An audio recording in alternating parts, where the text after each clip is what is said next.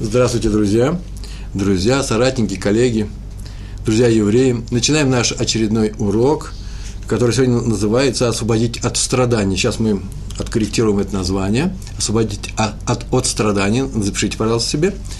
Э, он у нас в цикле идет, наш у нас единственный цикл, называется «Еврейское поведение». Ведем себя по-еврейски, то есть правильно, максимально правильно. Урок наш будет посвящен заповеди, одна из заповедей, а именно, надо стараться помочь другим, ну, чтобы они не мучились, избавить их от лишних переживаний. И вот в таком вот разрезе я написал освободить от страданий, от ненужных страданий, от того, чего мы можем освободить, если у нас есть такая возможность. Написано в книге Вайкра, 24 глава, 12 стих.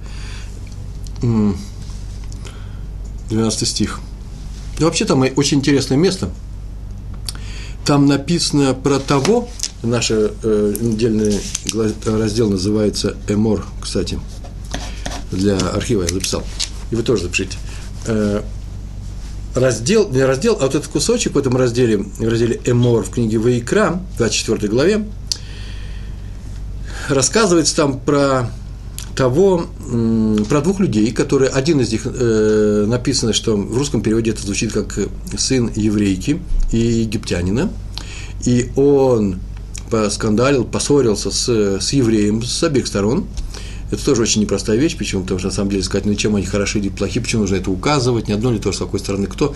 Главное, что по матери он еврей ведь, правильно? Но у нас есть даже специальная статья, у меня, я сказал про внутреннем числе, у меня есть специальная статья на эту тему, на блоге Толдот, там, по-моему, это есть, как-нибудь я еще об этом расскажу. Для чего все это рассказано, именно подчеркивается, что он сын египтянина. Не такие уже они и плохие должны были бы быть.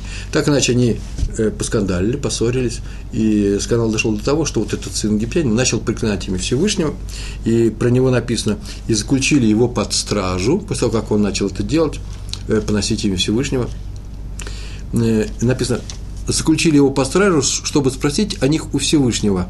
Ну, как, как закон звучит в их случае?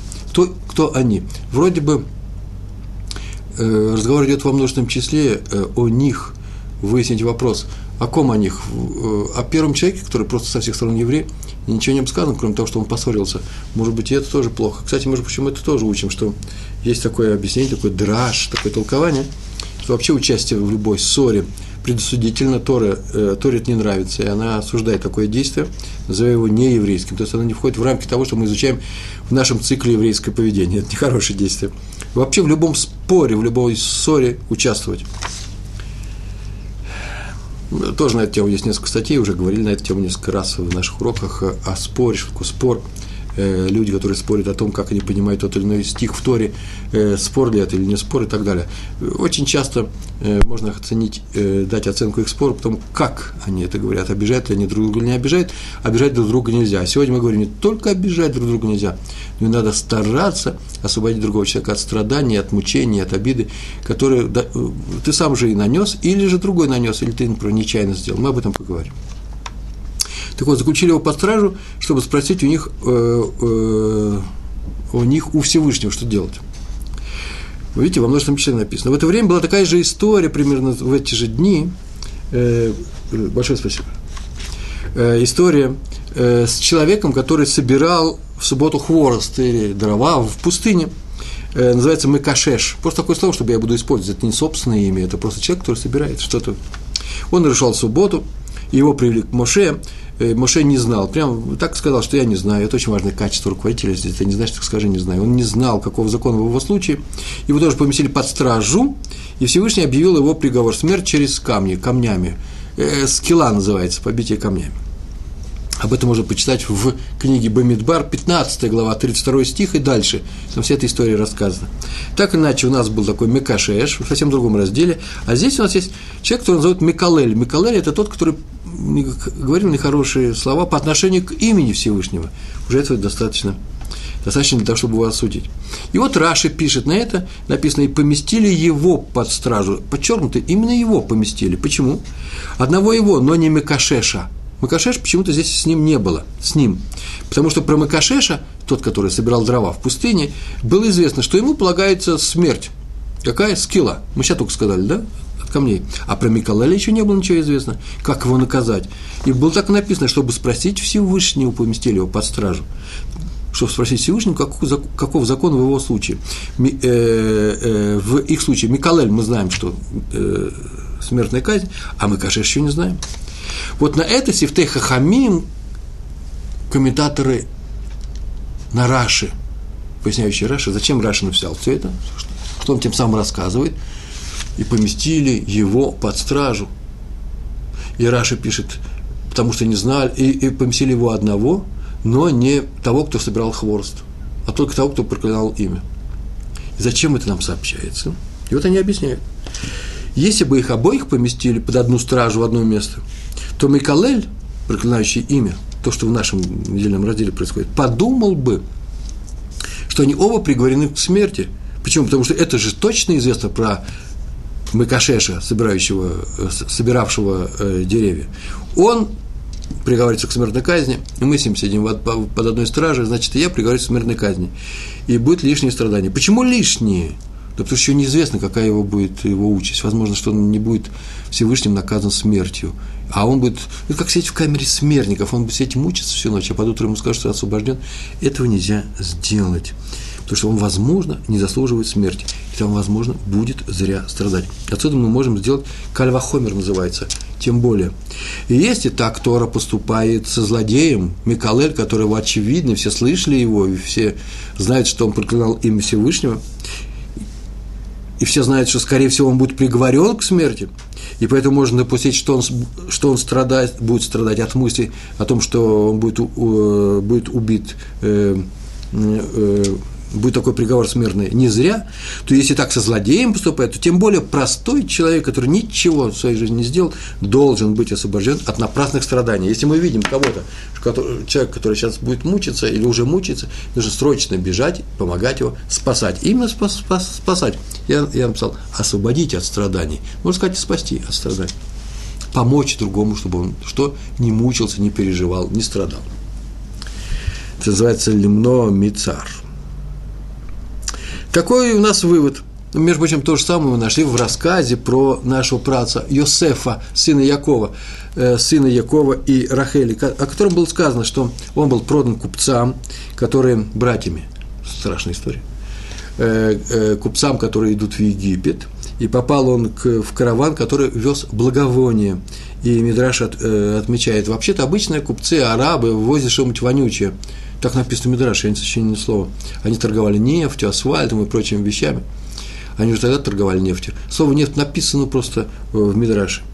Это то, что для, ну, для светильников, наверное, или еще что там, фракция асфальта, чтобы замостить э, крышу, чтобы она не протекала.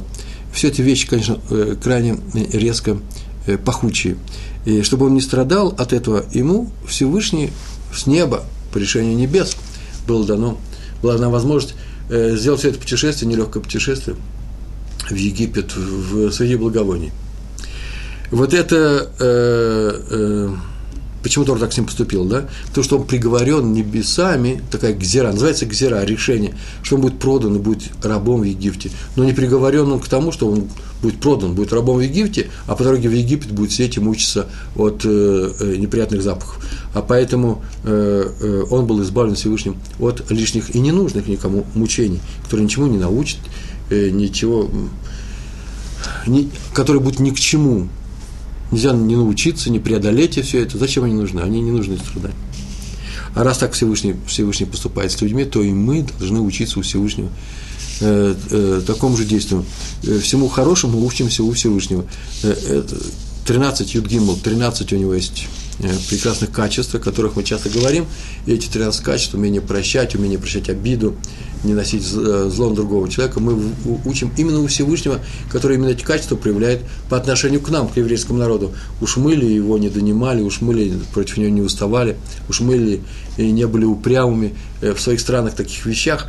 И поэтому, когда мы встречаем упрямого человека, мы не можем его обидеть, сказать, он упрям, он плохой, давайте его будем обижать. Всевышний меня-то не обижал за абсолютно за такие же действия. А раз так, то должно быть двойной бухгалтерии, бухгалтерия, и раз Всевышний проявил эти качества по отношению к нам, то и мы должны э, просто э, освоить их и применять их.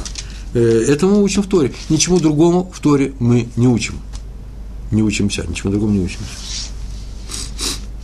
книге Торхат Хаим, Известная книга, я сейчас поговорю о, его, э, о ее авторе, написано, что если человек не хочет, чтобы из-за него страдали другие люди, если ему больно, когда он видит, что другим больно, и поэтому старается избавить их от этой боли, то так с ним поступают и небеса. Вот интересная вещь. Называется меда канагет меда, мера за меру. А именно, что делают небеса? Осуществляют его желания и дают ему детей Торы. Он скажет, вот как здесь мера, мера за меру. Он снимает лишнюю ненужную боль других, у других людей, а ему дают детей Торы. Детей Торы – это правильных людей, называется э, кошерных детей, так написано было. Так вот, как он избавляет, сейчас поясняю, как он избавляет, так написано в этой книге, как он избавляет других от, от страдания, так и небо избавляет его от страданий с детьми, давая ему кошерных, спокойных, удобных детей.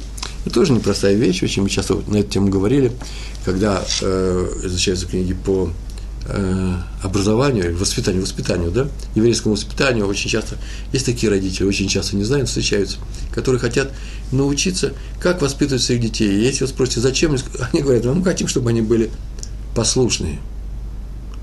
Вот это очень интересная вещь. Я хочу, чтобы дети были послушны. Мы как-то на эту тему говорили, или на прошлом, или позапрошлом уроке что больше безобразия, вообще-то я, мне здесь что-то, на то, что я ругаюсь, я еще не видел. Почему? Потому что послушный для меня, да, я, значит, забочусь о самом себе, не о детях своих, а именно о самом себе. Почему-то я потом еще сам себе обманул, придумал, что послушные люди, послушные дети – это и есть самые правильные, хорошие. Если я его приучу к послушанию, он будет хорошим человеком. Это я сам себя обманул. Это мне Ецер так сказал, мой Ецерара, плохое начало. Я с ним согласился. А теперь я делал то, что мне удобнее, а не то, что удобнее моему ребенку. А на самом деле нужно сделать так. Что нужно делать моему ребенку согласно Торе? Вы меня научите, я пойду сделаю, несмотря на то, что мне это ужасно неудобно. Несмотря на то, что это мне ужасно трудно – я буду, придется мне бороться с самим собой. Вы слышите, воспитать своего ребенка правильно, чтобы воспитать, мне придется бороться с самим собой, а не с ребенком. О, это правильное воспитание. То же самое и здесь. Э, дадут ему, а здесь ему дадут хороших послушных детей, потому, что награда ему дается еще. Мало того, что они будут правильные дети, и он будет воспитать хорошо, так им еще дается такое свойство быть послушными детьми, иногда это хорошо со всех, э, со всех сторон. Ему даже не надо будет прикладывать э, каких-то усилий. Почему? Потому что он, судя по этой книге, Тохахат Хаим, он так поступает с людьми другими. Он облегчает их страдания, помогает им. А теперь несколько э, так, например, почему видим у Ицхака. А, пример. Про него сказано на встрече с Исаум, когда он встречался с Исаум, там был написан очень интересный стих, там написано, он испугался сильно и стало ему тесно. Так написано. И, ну, испугался, понятно, идет Иса, вооруженный, сейчас он его поубивает всех его людей. А почему стало тесно? И Мидраш пишет, и Раша на этом месте пишет о том, что он испугался, что он сам доставит много неприятностей этим людям. Кого-то убьет, кому-то э, э, нанесет какой-то ущерб, а он не хотел этого делать. И поскольку он не хотел приносить страдания другим людям, поэтому он получил всех 12 братьев-праведников, начальников колен, кошерных людей. Это одно из самых главных его было качеств, отмечается э, в наших медрашах и э, нашими учителями и комментаторами. Одно из глав, главных качеств Ицхака – он старался сгладить чужую боль, помочь человеку, э, облегч, э, облегчить его э, его состояние. И за это он получил 12 колен. Не Авраам получил 12 колен, не Ицхак, а э, Э, я сказал Ицхак, да, э, это нужно сказать, конечно, про Якова. Яков, Яков получил 12, 12 колен. А теперь несколько историй. Раби Мейер Михаль, Михаль Рабинович, э, автор книги Мейир Га-Улам. Даже очень простой пример, с него я и хочу начать. Однажды к нему пришла в субботу простая женщина обычная, и в субботу и сказала, что у нее очень сильно болят зубы, тогда раньше, наверное, не было хороших зубных врачей, Восточная Европа не знаю, дореволюционная какая-то жуть, и болят зубы, и она хочет принять такое-такое-то лекарство. Она сказала, какое лекарство.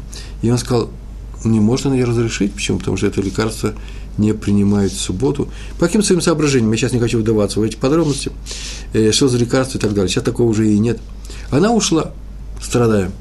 А он тоже засел за книги, начал рассматривать э, на, этом, на, этом, на этот материал все, что было ему доступно, и обнаружил, что были некоторые люди, некоторые некоторые учителя, которые разрешают в таком случае именно так поступать, принимать это лекарство. Это очень важная вещь. Например, когда мне говорят, что что-то запрещено, в субботу, например, что-то делать или еще где-то. Я, будучи, будучи прилежным учеником Торы, делаю следующую вещь. Я сажусь учиться и изучаю, что запрещено, кем запрещено, когда и почему.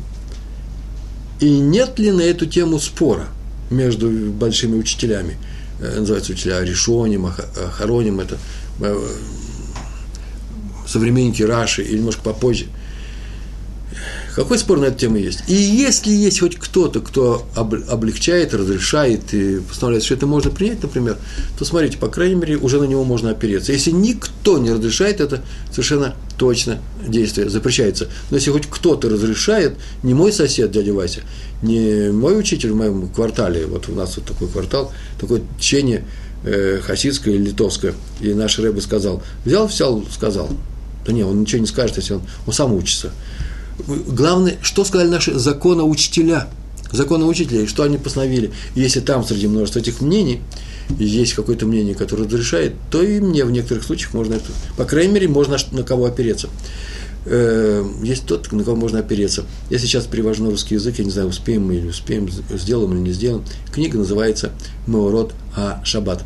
Э, субботние законы. Субботние законы – книга устроена таким образом, что на недельные разделы, она разбита в году, там сколько их, 50 недельных э, разделов примерно, да, и вот недельные разделы, и каждый раздел посвящен какой-то своей теме, или несколько тем, э, одна тема идет на несколько разделов, э, например, кидуш, или наделать едаем, сама сеуда, трапеза, авдала, много таких вещей, целые разделы большие, и коротко выписаны эти законы, и я их перевожу на русский язык, и есть там сносочки такие, откуда это написано, этот закон, откуда мы его выводим. И если есть мнение, которое этому мнению, которое приведено, которое придерживается, может быть, большинство людей не соответствует, и есть э, другое мнение, сегодня я просто этим занимался, то я так и пишу. Шульхан Арух пишет, что тот, но Мишна Брура, эта книга написана Хофицхаймом, приводит мнение также и тех, которые пишут совсем не согласны с этим мнением, с этим мнением.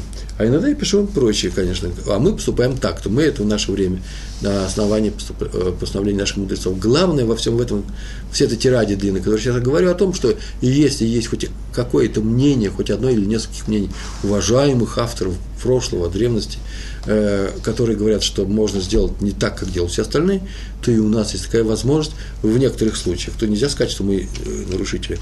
Поэтому каждый раз, когда вы видите, что кто-то из, из наших друзей нарушает что-то, не надо торопиться его осуждать, возможно, он поступает просто по мнению тех мудрецов, которые именно так предписали нам поступать, а не так, как э, поступаем мы по мнению других мудрецов. Хотя во всех случаях нужно придерживаться мнения своего равина и той общины, в которой мы с вами существуем, э, живем. Так вот, он взял и обнаружил, что некоторые разрешают применение этого лекарства, а ее уже нет, он побежал ее искать. Местечко хоть и маленькое, но оно же большое. Попробуйте в субботу найти человека, который вам неизвестен. И он просто начал бегать из квартала в квартал. Он уже не может прийти и сказать, есть женщина, которая ко мне приходила с разрешением принимать такое-то, такое-то лекарство, да, местампсим. Э, это уже он не может просить. И он просто бегал, надеясь, надеясь на помощь Всевышнего. И в одном из переулков, это местечко, окна открыты, своего рода деревня, сейчас мы, наверное, сказали, что это деревня, одноэтажные домики, он услышал тяжкие-тяжкие вздохи. Там он подошел и постучал. И когда там изнутри спросили, кто там, на идиш, на идиш все происходит, и он по голосу услышал, о, это та женщина, которая ко мне сейчас приходила, он сказал, разрешается это лекарство принимать. Я такой-то, такой-то, Раф такой-то, и ушел. Он не успокоился, пока не убрал ненужные, повторяю, мучения этой женщины, этого человека. Так, наверное, нужно поступать, а не ну, помучиться, как мы могли бы сказать, помучиться, человек помучиться, пройдет. Нет, это запрещает. Тора запрещает увеличить на одну секунду страдания, которые мы можем что? Снять. Если мы можем их снять. Э, бывает очень дорого, приходится нам снимать, и там мы этого не можем сделать. И вообще невозможно. И так далее. Еще одна история. Раби Мейра и Хиэля, Адмора из Островцов, Островцы. Так, ничего? Спасибо. Из Островцов – он посетил Раби Хайм озеро Граджинского, Гроджинского, Гроджинского, главный район Вильнюса. Я, между прочим, сейчас я вот прочитал, а не обращал внимания. Один из них хасид, а второй из них литовский раф. Они из разных мест, из разных культурных пластов еврейского народа. И они сидели, учились, занимались, э, чем-то они занимались. Пришел к Раву Гроджинскому хасидский, хасидский адмор, цадик – Рав Грожинский спросил, он недельно раздел сегодня, какой у тебя есть хидуш? Хидуш – это нечто такое новое, то, что ты сам открыл в Торе, и то, что никто не знает, в книгах не написано. У вас бывает такое? Нет, когда вы читаете Тору? Ну, обратите внимание, российские, русскоговорящие евреи должны читать Тору каждый раз, бороться с собой, у них должны быть миллионы объяснений всего. Это еврейский подход к Торе. Я хочу сказать, что вся это будет правильно, нужно многому учиться, но чем больше учиться, тем не меньше у вас будет э, хидушим. Хидуш – это от слова хадаш, новый, новый взгляд на то, что всем известно совсем с другой стороны. И тот спросил его, попросите, попросил его, есть ли у тебя какой-нибудь хидуш на эту тему. И тот, как всегда, стал отказываться, он был очень скромный человек. Э, Равин Адмор из Островцов, из Островцы, был очень скромным человеком. Но тот начал его уговаривать, и тот ему сказал, очень трудная тема сейчас. Я даже рассказал всю эту историю своей жене, а потом спросил, а надо ли рассказывать нашим русскоговорящим людям. Давайте сейчас посмотрим. Кто не понял, не понял. Кто стоит под защитой моей жены. А кто понял, значит, под моей защитой. Договорились, да? История такая. И он ему сказал, хидуш большой, и Рав Грошинский сказал, ох, насколько, в третьем лице, ох, насколько велик этот муж в Торе. На, на, на арамейском языке сказал, на языке Талмуда, Гавра раба и мети, настоящий Гавра раба. Гавра раба – это великий человек. На что Адмор возразил, не, нет, так называют мудрецов не столько сильных в Торе, сколько сильных в другом, но не в Торе. Что это такое Гавра раба? Сильный мужчина, муж в Торе. А раз спросил, в чем другом они сильны, чтобы такое звание получить? А вот так об этом написано в трактате Макот, Макос, 22, 22 лист, вторая страница. Я когда вещь эту переводил, я просто взял свой перевод, у меня переведен просто трактат Макот, и посмотрел. Так мне хорошо, так мне понравилось. Взял, скопировал сюда, перенес, сейчас вам читаю, прям собственный перевод. Там так написано, сказал Рава – Рава – это великий учитель Амора. Он так сказал. Прям точный перевод, ну, немножко мой. Насколько не умны остальные люди, то есть простые люди, которые не глубоко погружаются в материал Торы, насколько не, не, не умны многие, которые встают перед свитком Торы, когда несут свиток Торы, все встают, но не встают перед большим человеком, а именно перед что? Гавра Раба, перед учителем Торы. То есть неуважительно относятся к мудрецам Торы. Тору-то они уважают, они стоят перед ней, а перед этими людьми, которые мудрецами нет. Ведь в Торе написано, и он объясняет Ровы, почему, почему так сказано, чем они хороши, чем они лучше свет Торы.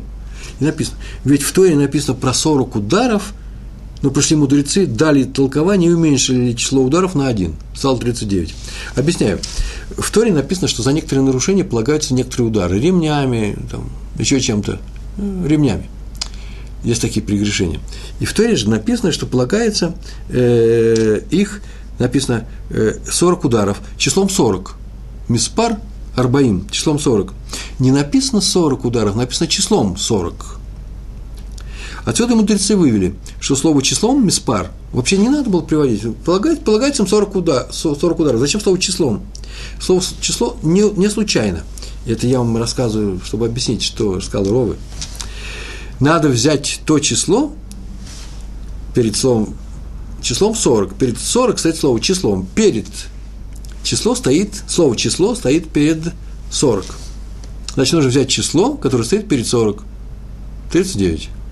Если было написано 40, а потом числом, то ничего не было бы. Но тоже не случайно так написал числом 40. Вообще, это не, э, не стилистика Торы, не еврита написать числом 40. Это по-русски можно сказать, а на иврите это немножко странно. Так иначе, они вывели, что максимальное число ударов за одно прегрешение, полагающееся одному человеку, 39. Прямо из того, как поставлены эти слова. Вот о чем сказал Ровы. Люди, Торы, мудрецы, более великие, чем сама Тора. Почему? Потому что Тора говорит 40 ударов, а они вывели, что согласно самой Торе, 39, чтобы человек не мучился. Адмор продолжил. Вообще-то, в принципе, можно было бы вывести все это по принципу кальвахомер. Кальвахомер, мы уже говорили сегодня, да, тем более. В Торе сказано, отсчитайте 50 дней от Песха до Шивот и празднуйте Шивот. Но мудрецы вывели каким-то образом, сейчас я не хочу удлинять свой рассказ, что только 49. 7 по 7. Как для Омера уменьшили, так и для ударов по суду тоже нужно уменьшить на один. Написано, 40 э, нужно сделать 39. Написано 50 дней между Песхом и Шивот, значит 49.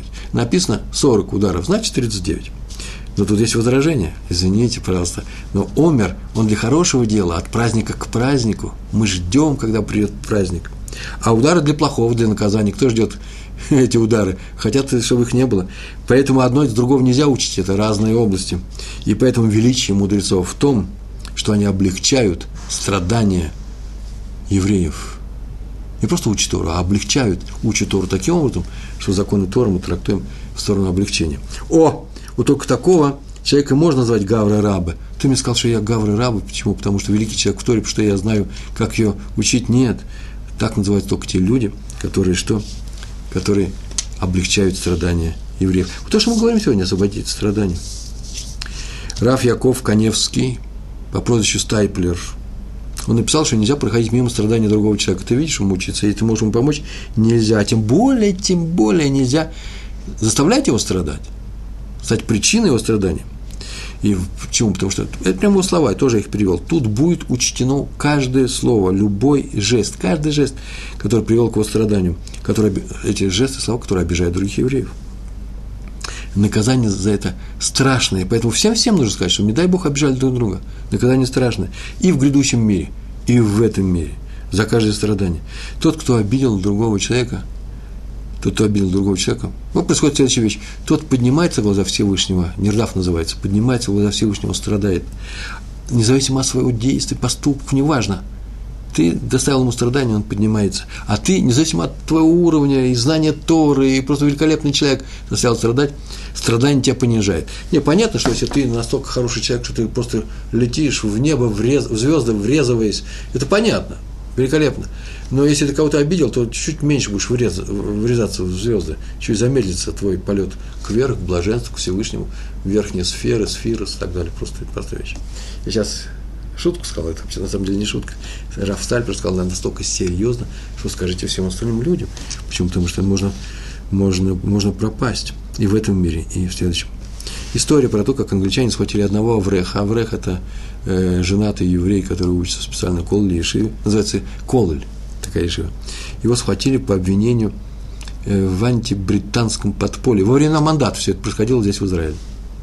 Его схватили и вообще ждали тяжелые вещи. Они там крутые были англичане, вообще сами все люди, люди крутые. История у них такая.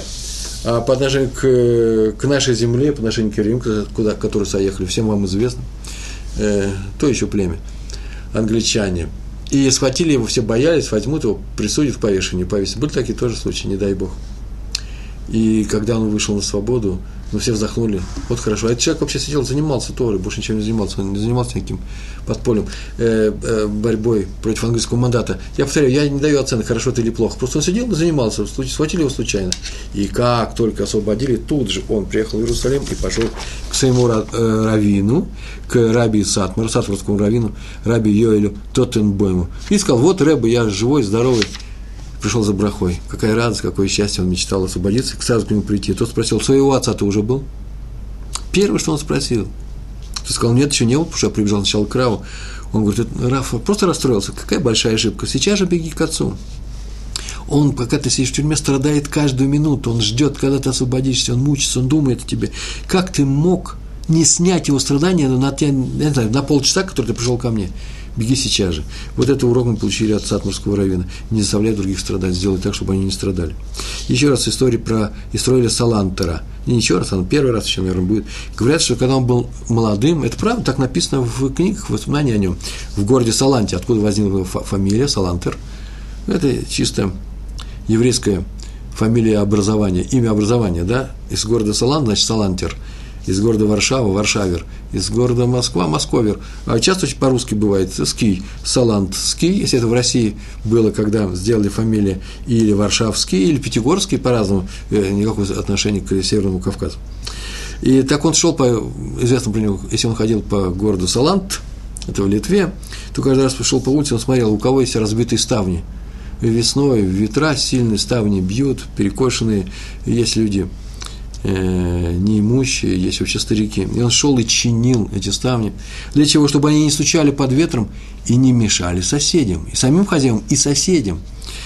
Обратите внимание, он не просто делал замечания, ну что у вас ставни стучат, людям мешают, пойдите их почините. Не, он шел молча, приходил с молотком, с, с гвоздями, как я полагаю, и чинил э, ставни. Все говорили, о, Раф, Раф, тогда он еще не был Равом.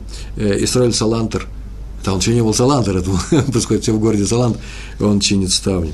Ну, у него была профессия, величайший учитель и он знал, как нужно себя вести и с другими людьми. Вот он бы мог прочитать. У него есть книги о том, что такое называется настоящее еврейское поведение. Мы используем просто события из его жизни, эпизоды из его жизни, чтобы научиться вести себя, по крайней мере, достойно жить.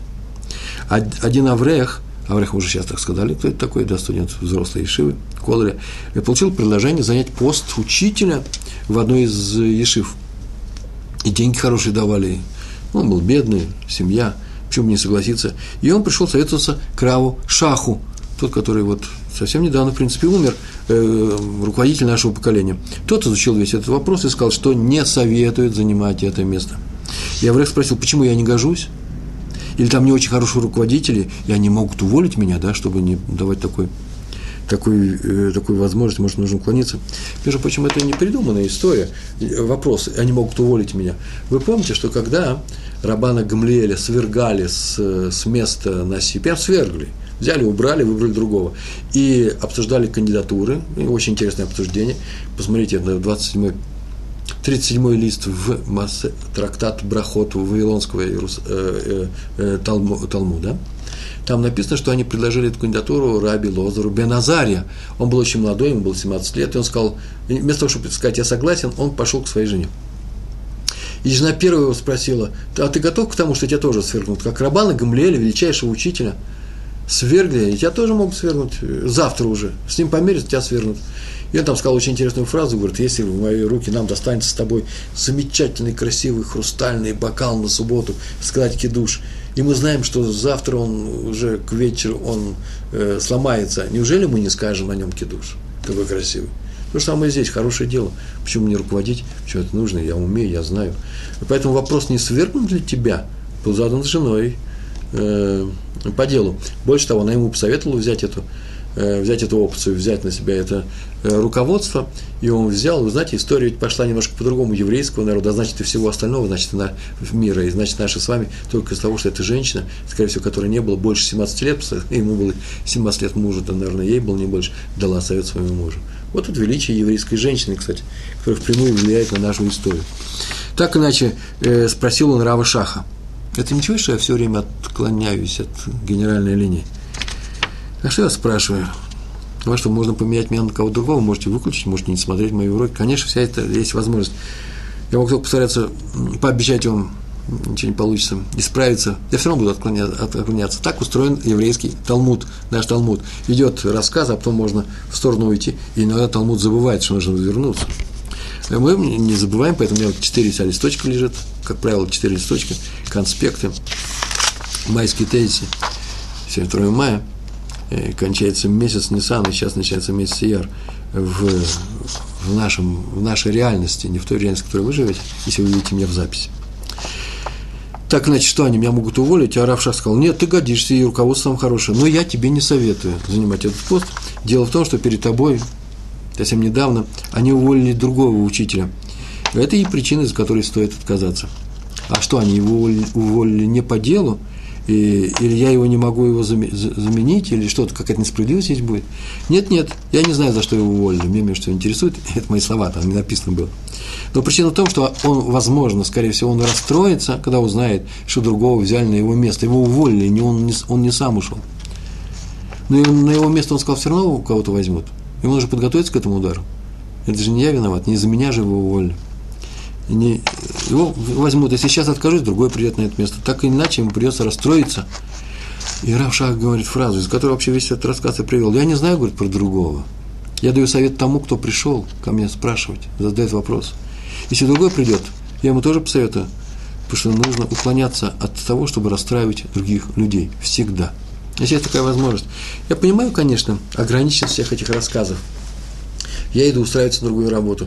Ну что, теперь я должен спрашивать э, весь местный персонал, кого уволили, до меня уволили ли, или человек добровольно ушел. Если уволили, то почему? Э, расстроится он или не расстроится? Здесь очень много разных вещей. Но человек тоже так должен жить. Так Равшах дал такой совет. Если ты можешь жить, не расстраивая другого человека, если есть такая возможность, я хочу сказать, чем она э, определяется – то надо так и сделать. Возможно, это, у этого человека, у нашего Авреха, который пришел советоваться к Раушаху, нет денег дома, и он должен хоть какую-то работу взяться, может, там какой-то экономический кризис происходит. Э, это здесь не происходило кризис, как сейчас. Но все же может быть. Все это нужно взвесить, поэтому мы ходим к Равину, а он пускай учитывает все, он нам даст совет. Равшах дал совет. Какой совет? Не расстраивать других людей. Великий урок. Надо уклониться от того, чтобы расстроить другого человека, даже если его все равно расстроит другой человек – Интересно, да? Такие выводы. Э, а теперь я хочу взять и прочесть. Что такой маленький кусочек? На иврите мы тут ничего не говорим, мало что, что говорим, да? В книге Куэл написано «Сов давар», «Сов давар», «Аколь нишма». Это улаким ере, ере в этмицотав шимор. Всевышний увидит и будет взвешены все, после жизни человека, как он проживет, э, будут взвешены э, все все поступки человека, как он соблюдал и так далее. И кизе коля адам, потому что вот весь человек, в чем он заключается? Киет коль маасега луким э, его бамишпат аль коль нейлам имтов вимра. Все действия человека будут каким-то образом оценены на суде э, на небесах Всевышнем, на судах, обо, обо всем, что неизвестно, хорошо это или плохо. О, фраза какая интересная. Аль-Кольный лам имтов веймра. Это называется обо всем, что неизвестно, будет расследовано небесными судьями. Кому неизвестно, что неизвестно. Вот мудрецы объяснили этот посук, этот стих таким образом. Даже тот, кто раздавил блоху перед товарищем, взял и раздавил. А тому это просто тяжело. Даже услышать об этом, вот сейчас я говорю, наверное, некоторые даже поморщились. Так написано в наших книжках. Ему это тяжело ему это противно, он будет, соответственно, наказан за то, за то что он доставил неприятную секунду другому человеку. Я не хочу сказать, что его там совсем плохо с ним поступит. Ну, соответственно, какое-то, какое-то, какое-то наказание за это все равно будет. И это будет тоже оценено, как здесь было сказано, любой вещь, которая неизвестна. Ему даже, этому человеку неизвестно, как он относится к раздавливанию блох э, э, своими э, товарищами. Вы можете сказать, что я, не может сказать, я не знал, что он так чувствителен, ибо нельзя расстраивать даже тогда, когда не знаешь природы человека. Не расстраивай. Кстати, между прочим, об этом мы говорили раньше, э, в, в, на, на наших уроках, я писал на эту тему, э, что как определить, кто, кто где происходит э, расстраивание. Мы здесь говорим о том, что нужно помогать человеку не мучиться, а, а когда мы говорим о том, кто мучит другого человека или расстраивает его, нужно дать же определение, по какой мерке мы вообще судим другого человека. По общепринятой в данном обществе, например, такую фразу нельзя говорить, почему? Потому что в данном обществе, э, в, наше, в нашем социальном срезе, в нашей общине, в нашем кругу принято обижаться на такие слова, принято нельзя их произносить неуважение, а в другом неуважение высказано другому человеку.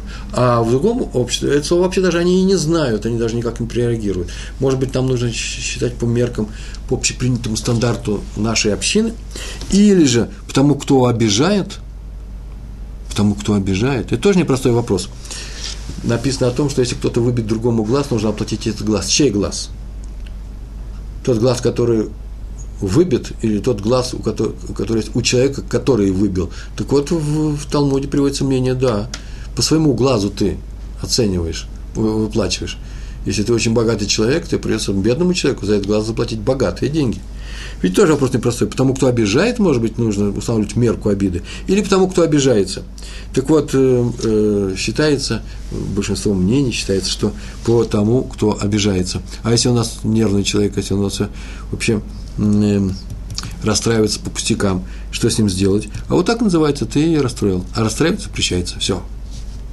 Расстраивать запрещается, даже если он расстроился на ровном месте. Нельзя сказать, не обижайся. А у нас принято так обижать людей. А у нас особый человек. А у нас обижается по пустякам. Такая у нас девочка. А ее обижать нельзя. Если вы хотите ее приучить к тому, чтобы она держала удары, то это не еврейское поведение. А мы занимаемся еврейским поведением на наших уроках. Поэтому держать удары людей, учить не надо, своих детей тем более. Нельзя расстраивать во всех случаях, даже в педагогических, даже в шутку. Так что же теперь делать, если мы не знаем, как он себя ведет? А поэтому мы уже говорили на эту тему, есть э, подход очень простой. Если ты не знаешь, обидится он или не обидится, молчи. Потому что возможно, что обидится, и ты если сказал, то ты будешь виноват.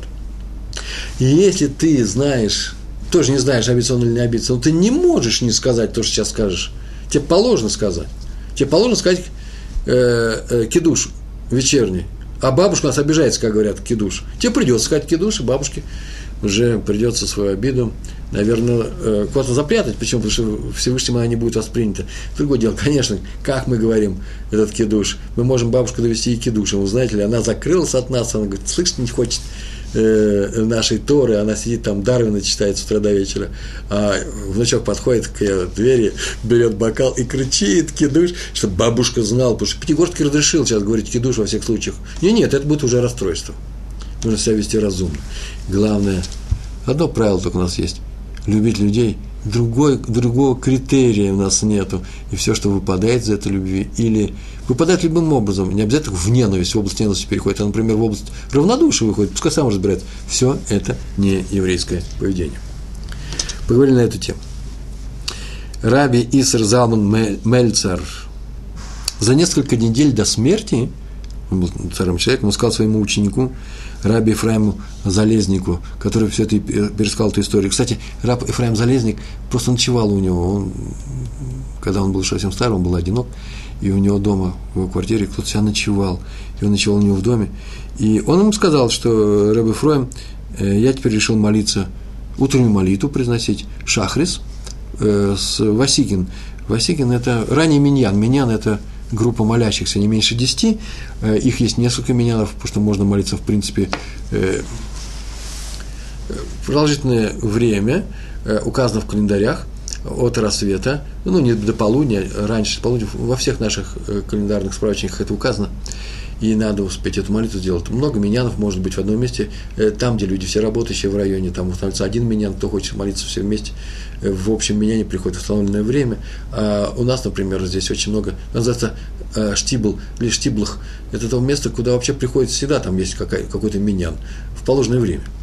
В Иерусалиме их несколько. Так вот он решил, Раб Мельцер, будучи старым человеком, теперь молиться с Васикин. Васикин – это на самом рассвете, при восходе солнца. Первый миньян. Шмонные страны читают. До этого он читал миньян э, попозже, какой-то свой, тот, который он ходил обычно – том же районе. И э, это самое лучшее время, и считается, что э, лучшая молитва именно молиться в конце жизни вообще нужно так сделать, чтобы все делать по максимуму. Так он решил, наверное, Раби Мельцер. На утро тот его разбудил, Раби Фрайм разбудил его, а Раби Залман Мельцер встал, поднялся и пошел в синагогу, но в этом миньяне не молился, сел, поучился, дожал своего миньяна и с ним молился. А потом объяснил, я подумал, что там есть люди, в моем миньяне старом, э, которые уже привыкли за много лет молиться друг другу, и в том числе и со мной. Видите, друг с другом привыкли к этому коллективу молящихся. Э, мы там все говорим другу обязательно «Бокертов, доброе утро». Это уже пришло привычку, там люди есть и пожилые. И, а тут из нас один просто возьмет и не просто исчезнет, всякое бывает, раз и жизнь кончается. А взял и перешел в другой миньян, и это может кого-то обидеть. И чтобы их не обижать, я решил продолжать ходить Э, продолжать ходить э, сюда, в этот меня. То есть он решил, что, конечно же, лучше всего молиться в самом первом миньяне, но важнее не обижать людей. Вот для чего вся эта история рассказана. Не обижать людей – это важнее всего остального. И еще одна история про Рави Исроиля Салантера. Э, это на часы иногда смотрю, у нас тут полно еще времени, и у меня текст еще полно. Вы еще со мной – перед самым наступлением Йом-Кипура, Йом-Кипур же должен был наступать, да нет, он же практически уже подошел, потому что это было сразу после Сеудат Мавсекет. Сеудат Мавсекет, Сеудас Мавсекет, это та последняя трапеза, э, не бедная трапеза, ну, сами знаете, может быть, это такое, мы так устанавливаем ее перед Йом-Кипуром, чтобы войти, э, не голодая, в пост, серьезный пост. И люди уже пошли в синагогу на Коль-Нидры, это одна первая молитва, святая совершенно молитва, Э, еще день не закончился, а он взял, попросил, позвал какого-то там служителя своей синагоги, попросил позвать к себе ученика Ешивы, назвал его фамилию, который прибыл к ним в Исковно, чтобы получить от него письмо Амлаца. Он приехал специально получить Амлаца. Амлаца – это, знаете, такое письмо, в котором написано, что Раф такой-то благословляет э, начинание такого-то и просит его, э, других, кому он покажет это письмо, помочь ему. Э, обычно такие вещи печатают в начале книг, да, скомот называется. Или вот люди ходят, собирают деньги, значит, они собирают не просто на что-то, мало ли что кто что рассказывает, они показывают вам бумагу, где написано, что это его имя, фамилия, почему он это собирает, например, такую-то ешиву он собирает, для такой-то семье, или для невест э, э бедных и так далее. Это называется амлаца. Приехал ему из комнаты ученик, попросил его перед Йом Кипуром, за несколько дней, попросил ему написать такое письмо, а он ему не успел, э, не успел ему дать ее, этому младцу. Я сказал, он должен выяснить, проверить что-то. И вот тут он решил, что нужно дать ему младцу. Его привели, и он ему прям тут же написал. Уже люди идут в, на Йом-Кипур молиться, Колнедра, он ему написал. И вот потом спросили, зачем он не подождал после Йом-Кипура? В это время надо готовиться, настраивать себя. Великий Раф. Он говорит, а я и настраиваю себя. Почему? Потому что я не хочу, чтобы он мучился целый Йом-Кипур. Он приехал сюда специально за этой бумагой. Он знает, что все сразу не делается и нужно все взвесить, и не спешить, чтобы дать ему эту бумагу. Но он ждет каждый день, там три дня прошло, четыре, он еще будет еще ждать и Йом-Кипур. Это страдание. Человек сидит и ждет. Для него и молитвы не будет такие настоящие молитвы, какие должны быть. Я ему решил дать сейчас, ничего не проверять, для того, чтобы Йом-Кипур для него прошел не в страданиях. Это Раби Сроин Салантер, э, человек, который э, был известен тем, что он, и книги на эту тему писал, э, научил нас многим правилам, практическим правилам поведения, э, выписал их всех э, на ряду рядом с Хофицхаймом, который тоже нам выписал очень много замечательных правил, чисто поведенческих, в том числе касающихся э, нашей, нашей речи, то Раф Салантер не только писал книги, как и все, но он просто каждое его действие, каждая без этого жизни можно являться, является просто иллюстрацией к тому, как себя нужно вести. Э, еще Раф Муше, еще одна история – э, про кого следующая у нас история? О, Хатам Софер. А, это не история, это теория. Э, написал, что запрет заставлять людей страдать или запрет позволять им страдать, и не пом- когда ты не помогаешь убрать эти страдания, мы учим из запрета на проценты. Что такое проценты? Дается суда, и даются проценты. Вы знаете, что евреям запрещено э, и брать, и давать друг другу, друг другу суды под проценты. Даже на самое малое время. Ну, на самое малое время дашь ему, он быстро справится, у него даже есть этот самый процент, ему нужно просто обернуть эти деньги. Не, нельзя, сказано, запрещено. Сказано, что таково постановление Всевышнего, который вывел нас из Египта, прямо в том месте, где запрещается все, эти проценты написано, потому что я Всевышний вывел вас из Египта, что дать вам страну, текущим молоком и медом, вот весь полный стих, с этим процентами сказано. Но ведь он не сказал самое главное, я вас вывел из Египта, чтобы вас 40 лет водить по пустыне. Это не сказано нигде. Почему? Да потому что напрасно не надо мучить. Все равно они будут ходить 40 лет по пустыне, и они знают, и они примут это, и согласятся, что так нужно сделать. Но сейчас их, выходя из Египта, не надо мучить напрасно, отяжелять их хорошее слово не члять, можно так сказать, э, напрасными страданиями.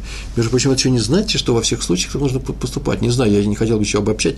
Так написано у Хатам Софера. В данном случае он не хотел их заставлять напрасно страдать э, преждевременным сообщением о том, что они 40 лет будут ходить по пустыне, я бы еще добавил от себя, да еще и все и умрут. В пустыне войдут только их дети. Это такая тема непростая. Но я не могу обобщить и сказать, что все, что можно оттянуть, и не сообщайте никому ни о чем, не знаю, это нужно вот для этого нужно конкретный случай приносить кому? Равину. А для этого нужно иметь равина. Заведите себе равина. Это не мой совет, так написано у нас в перке, а вот заведите себе равина. Так или иначе, так и вы поступайте, не доставляйте друг другу неприятности, даже на самое малое время, как с процентами. А ведь проценты – это вся страдания, когда их выплачиваешь. Вот видите, не доставлять страдания мы учим из процентов. Между прочим, поэтому и сказано, что проценты запрещены. Почему? Потому что они приводят к страданиям, а страдать, страдать другого еврея, за, э, заставлять страдать другого еврея запрещено. Дать ему деньги – это помочь. Когда он будет выплачивать их обратно, понятно, что он выплачивает. Он тоже страдает. Но нельзя совсем уж э, давайте так сделаем. Э, он согласен обрадоваться сейчас, чтобы потом немножко расстроиться. Ведь берем-то мы чужие деньги, да, в долг, отдаем-то свои – но так или иначе уж проценты точно страдания, никакой тут радости нет, и поэтому они полностью запрещены. Меня тут на уроке взяли и спросили, а что же мы такие евреи, не очень-то хорошие, а другим людям мы даем под проценты. Ну вот я даже не знаю, это нормально это объяснение, что мы поступаем друг, как, друг другом как с братьями. Просто брата я не хочу, чтобы он страдал. Я на самом деле не хочу, чтобы он страдал. Не от меня, а вообще. И поэтому запрещается мне давать ему э, с процентами. Э, так же, как я поступаю дома, когда я помогаю, занимаюсь своим сыном. Сейчас занимаюсь своим сыном после его уроков – Э, мой сын настолько умный, что это он сам должен заниматься. Предположим, приходит ко мне сосед и говорит, ну а ты что, своим сыном занимаешься, со мной позанимайся, ты обязан. Если меня попросят, я, может, соглашусь, а обязан, я не знаю. Своей жене я даю на день рождения в э, букет роз, шикарный букет роз. На самом деле не дарю, почему, потому что у нас в саду растут шикарные розы, мы их просто выращиваем. Нет, нет, все равно мы покупаем очень часто. Другое дело, что день рождения мы не отмечаем. Ну, у меня, понимаете эту фразу, для примера было сказано, да, день рождения мы не отмечаем, но субботу все остается цветы на столе, или наши, или купленные. Купленные тоже даже интереснее, я их не выращиваю, какие-то странные же бывают цветы на свете. А наши цветы самые лучшие, 12 роз совершенно разных. Любим мы розы. Они сами здесь растут. Сейчас они цветут во все, всю, всю зиму тоже росли. Так вот, я же дарю, не придет же ко мне соседка, или сосед, сосед ко мне не придет, сосед скажет, своей жене подарил, а моей нет. Смешно немножко, правильно, то, что у нас принято среди своих, среди своих у нас принято не давать процент. Это еще не значит, что мы обязаны поступать так же с другими людьми. У нас среди своих не принято обманывать. Сейчас скажут, а, других можно обманывать. Нет, нет, у нас не принято обманывать даже чужих. У нас нельзя обманывать. А со своими мы поступаем э, больше, чем не обманываем. Мы им составляем радость. Э, чем мы э, спасаем их от страданий, и мы им дарим цветы на день рождения, и мы не даем им суду без процентов. А вот когда остальные народ, народный мир научатся также поступать друг с другом, сами с собой, и запретят все проценты, то и мы им будем тоже давать суды без процентов. Я не знаю, нормально ли это ответ. Отклонение в сторону. Возвращаемся к нашей теме. Раф Арье Левин.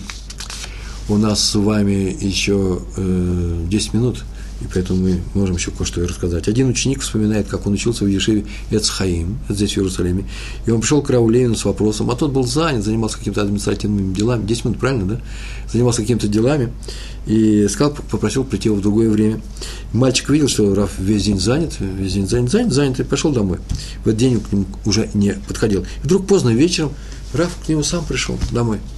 Пришел, постучался, сказал, что вот я увидал, шел мимо, как будто бы нечаянно, специально ведь пришел, э, увидал, что есть у вас свет, услышал, что детские голоса еще есть, часов 10, наверное, и, не, может, раньше, и решил зайти, вот зашел, и какой у тебя вопрос, мальчик, он задал ему вопрос, и тот ему ответил, так все это мирно и кончилось. А родители его спрашивают, Рэб, Левин, Рэб, Рэб Арье, вам нужно было ночью идти, все бросать и идти э, не на свою улицу, а на чужую улицу прийти для того, чтобы спросить мальчика, какие у него вопросы есть.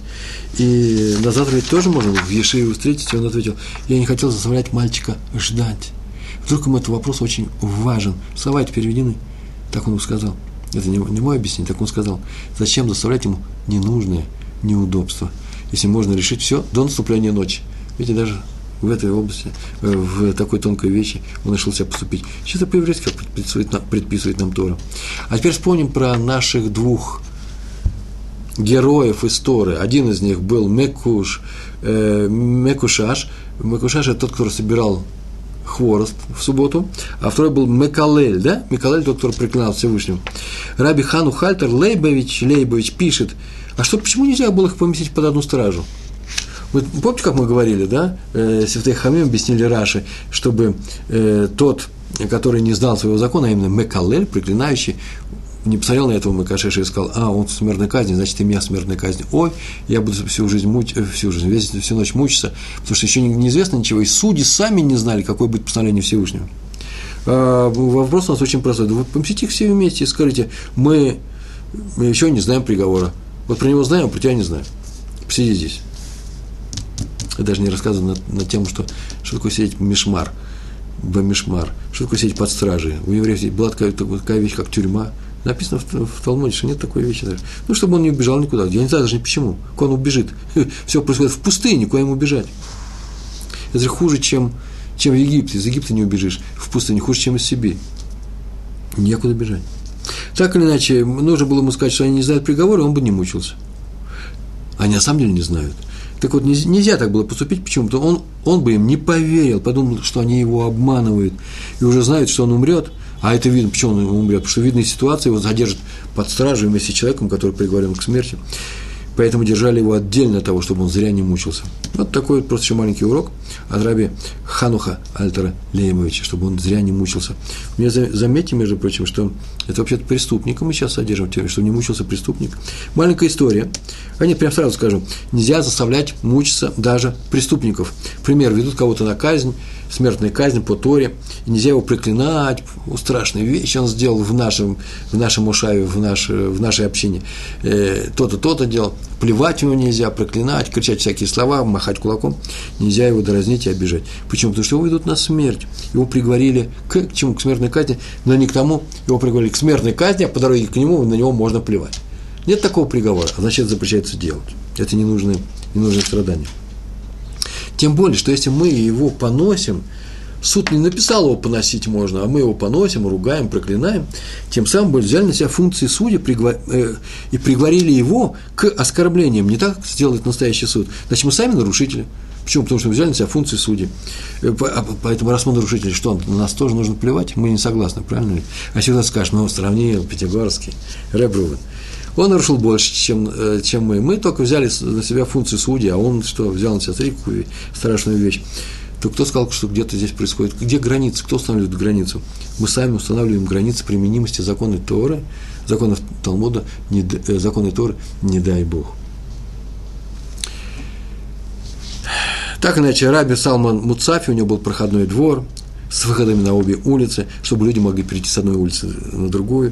И пришли к нему инспекторы от Ирии в нашем Иерусалиме сказали, что теперь берется налог за лишний выход на улицу. Если он будет платить деньги, пожалуйста, мы его оставляем два выхода. А если он не будет платить, нужно один выход закрыть. И он всю оставшуюся жизнь платил налог за эти два, два выхода, для того, чтобы люди проходили через его двор. Для того, чтобы не заставляли, не заставляли страдать. Как страдать? Просто ходить в обход. Такая история была.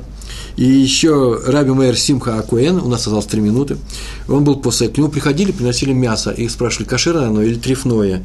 И э, он решал, кошер это или треф. Вы знаете, сами знаете, да, годится виду или не годится. Если был кошер, он был светлое лицо, он приходил говорит, кошер, можно кушать. А если был треф, то никогда не говорил, треф запрещается. Ходил по комнате, раздумывал, вздыхал, а потом в конце говорил, ну, Всевышний поможет вам выполнить эту потерю. А маком Ямале э, эт хисронха. У меня есть еще несколько историй на эту же тему.